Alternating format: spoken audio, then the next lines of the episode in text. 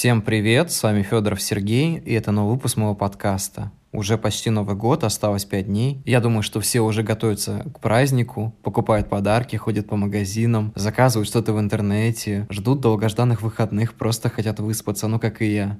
Мне кажется, я это уже говорил когда-то, да? Или я уже об этом забыл? Ну ладно, неважно. Ребята, я надеюсь, что у всех хорошее настроение. Мы пережили почти этот год не будем зарекаться, осталось еще несколько дней, и будем надеяться, что в следующем году будет намного лучше. Я не буду подводить итоги в этом выпуске, потому что я сделаю отдельный спецвыпуск, который выйдет на следующей неделе, и там мы конкретно поговорим об этом, обо всем.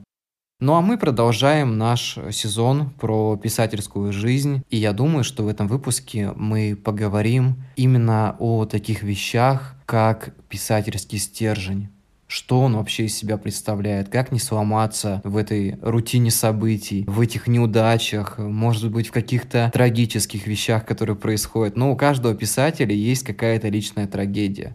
Мне кажется, что любой писатель живет с тем, что внутри у него происходит там некая борьба, либо он испытывает какой-то внутренний катарсис, или что-то еще. Ну, это, знаете, такие стандартные, банальные вещи, но они присущи нам, потому что мы люди. Нам очень сложно быть кем-то другими, потому что, ну, мы живем в телах людей, и это вполне такой весомый аргумент. Знаете, каждый писатель сталкивается с такой проблемой, как непонимание, наверное, со стороны окружающих, со стороны аудитории, и самое главное в такие моменты не подстроиться под внешние события, потому что будет очень много людей вокруг, которые будут вас критиковать, говорить, какие вы люди, которые занимаются совсем не тем, что нужно идти работать на завод и так далее. Я считаю, что таких людей нужно сразу посылать куда подальше и просто заниматься своим делом. Потому что человек, который пишет, он, наверное, чувствует все намного глубже. И это не значит, что он лучше или хуже другого человека. Потому что если кто-то выбрал обычную работу там с 9 до 6, хотя в принципе многие писатели так и работают и так и делают, потому что нам нужно зарабатывать, и мы не зарабатываем только на творчестве, мы стараемся зарабатывать на чем-то еще. Многие из нас идут в копирайтеры, ну, в том числе и я время от времени, потому что нам нужно на что-то жить. Но когда нас заставляют отказаться от того, что мы делаем, и уйти полностью в эту рутину, я думаю, что все-таки стоит махнуть рукой и дальше заниматься своим делом. Никогда не подстраиваться под то, что нам будут навязывать. А навязывать нам будут все что угодно.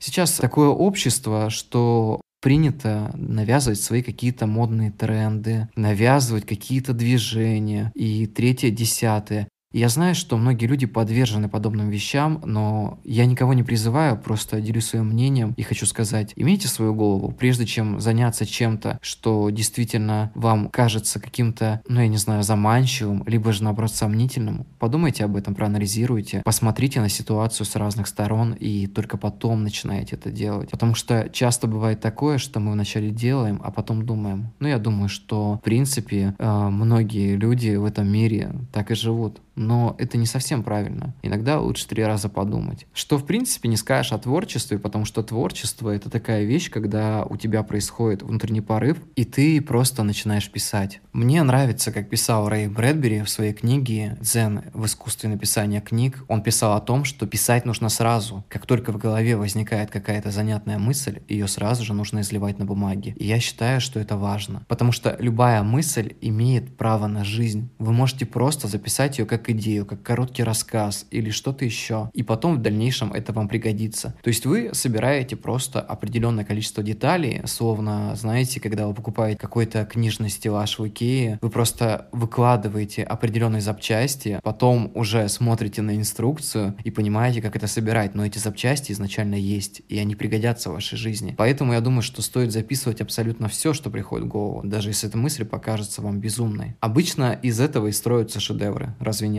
Также я хочу сказать о том, что писать нужно каждый день. Мы теряем навык, мы взрослеем, мы сложнее воспринимаем новую информацию. Но когда мы оттачиваем что-то до мастерства и просто тренируемся изо дня в день, я думаю, что в этот момент в нас развивается такой стержень писателя, который не сломается. То есть если в один момент мы потеряем что-то, к чему до этого шли, мы сможем все-таки как-то систематически это сделать, потому что мы уже знаем, это как хирург, который делает операции каждый каждый день. И потом у него настолько отточен навык, отточены руки к этому, что он может прооперировать просто закрытыми глазами. Конечно, немножко утрирую, но по факту чаще всего так оно и происходит. Мы все по своей сути довольно слепые люди, но наши руки помнят, что надо делать. Еще я хочу сказать, что часто бывает такое, когда мы именно опираемся на наш мозг и пытаемся что-то сотворить, но потом в итоге понимаем, что мысль не приходит. Я думаю, что в такие моменты стоит отключать разум и просто дать волю чувствам. И тогда мы действительно напишем что-то такое важное, что-то прекрасное. Да, я бросаюсь такими, знаете, галантными словами, но при этом я думаю, что любой человек понимает, как это происходит, когда ты просто отключаешь все свои мысли и начинаешь творить. Кстати, Рэй Брэдбери писал о том, что нужно писать по одному рассказу в неделю.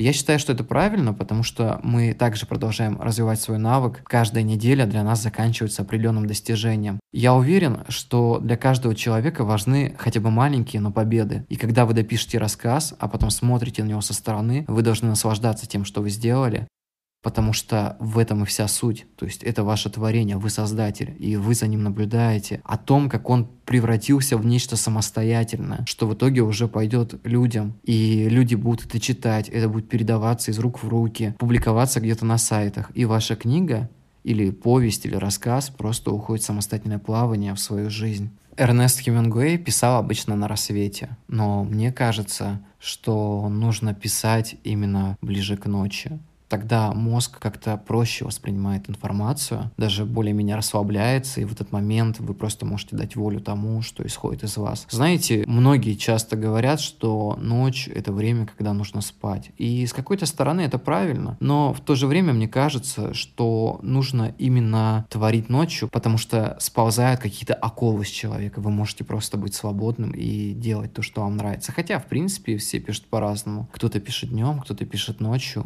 Я думаю, что это в принципе индивидуально.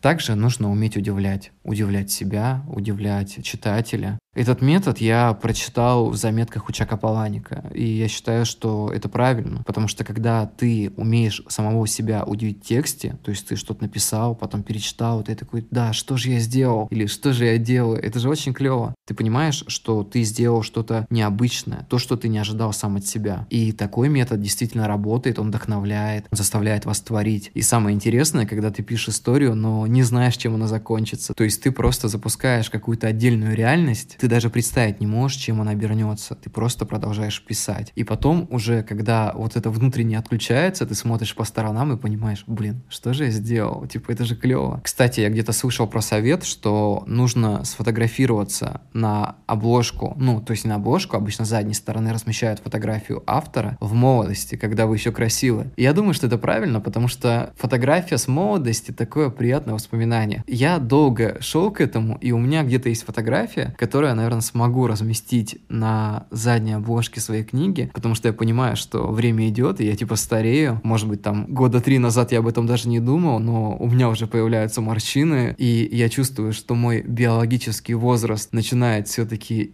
идти вперед, и я буду рад разместить именно эту фотографию спустя сколько-то лет на книге, которая выйдет, допустим, через официальное издательство. Ну, если такое будет возможно. Я думаю, что это будет приятный момент. Даже при вероятности, что мне тогда будет, ну, я не знаю, лет 40. Хотя я не представляю себя в лет 40, даже как я буду выглядеть. Мне кажется, что старость наступает незаметно, поэтому, ребята, успевайте сфотографироваться в молодости. Я где-то слышал про совет, кажется, его написал Стивен Кинг, о том, что нужно писать сразу объемные произведения. Но я, в принципе, с этим не совсем согласен, потому что многим нужно потренироваться. Писать именно маленькими порциями, чтобы потом прийти к чему-то большому. Это, знаете, это как бег на дальние расстояния. Ты вначале тренируешься на малых дистанциях, потом переходишь на более большие. Смотришь по таймеру, как ты это успеваешь, как у тебя это получается, работаешь над ошибками, и потом уже уже идешь участвовать в каком-нибудь марафоне. Ну, вот как-то так это должно работать. Мне кажется, что нужно еще создавать персонажей в своих книгах, к которому читатель со временем привяжется. Ну, то есть во время прочтения вашей книги он начнет привязываться. И, кстати, да, я хотел тут немножко, знаете, такого жестокого человека включить и сказать о том, что и нужно потом обязательно убить. Ну, нет, это не так работает. В принципе, все мои персонажи умирают в конце. Ну, как умирают? Либо умирают, либо переходят в какую-то другую реальность. В этом плане я, наверное, более такой человек, который дает надежду на то, что эта жизнь, она не конечная. То есть мой персонаж уходит из книги и отправляется куда-то в дальнее путешествие, в более дальнее, которое, наверное, не будет уже написано. Оно остается в рамках вашей фантазии. То есть, дочитав мою книгу, вы уже конкретно додумываете сами, что будет дальше с персонажем. И я об этом часто говорю, что я люблю открытые концовки, но тема-то не об этом. Я говорю о том, что нужно создать персонажа, особенно если у вас их несколько, чтобы к одному из них человек действительно привязался. Это такие, знаете, искренние чувства. Я где-то читал о совете, где говорили о том, что нужно писать для одного человека. Ну, то есть читатель, который действительно симпатизирует вашему творчеству, именно зациклиться на нем и продолжать писать ради него. И с какой-то стороны это довольно правильный совет, потому что когда вы пишете, у вас бывают разные отзывы. Бывают люди, которые, ну, не очень хорошо относятся к вашему творчеству. Бывают люди, которые, наоборот, прекрасно относятся. И вот ко второй группе нужно предельно внимательно относиться, потому что эти люди действительно ценят вас. Не относятся с негативом, а могут, допустим, конструктивно поругать, либо наоборот, конструктивно похвалить. Я думаю, что для каждого человека это очень приятно, потому что без этого у вас не было бы порыва делать что-то дальше.